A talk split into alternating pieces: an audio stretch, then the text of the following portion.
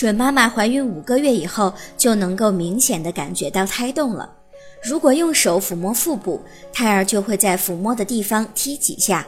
这时，准妈妈就可以和胎儿做做亲子游戏，积极互动了。进行游戏时，准妈妈可以先用手在腹部从上至下、从左至右轻轻的、有节奏的抚摸和拍打。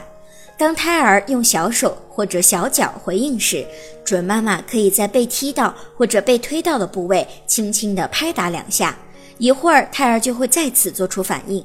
这时，准妈妈应该改变一下拍打的位置，但是更换的拍打位置与上次的位置不要间隔太远，胎儿会很快地向着改变的位置做出反应。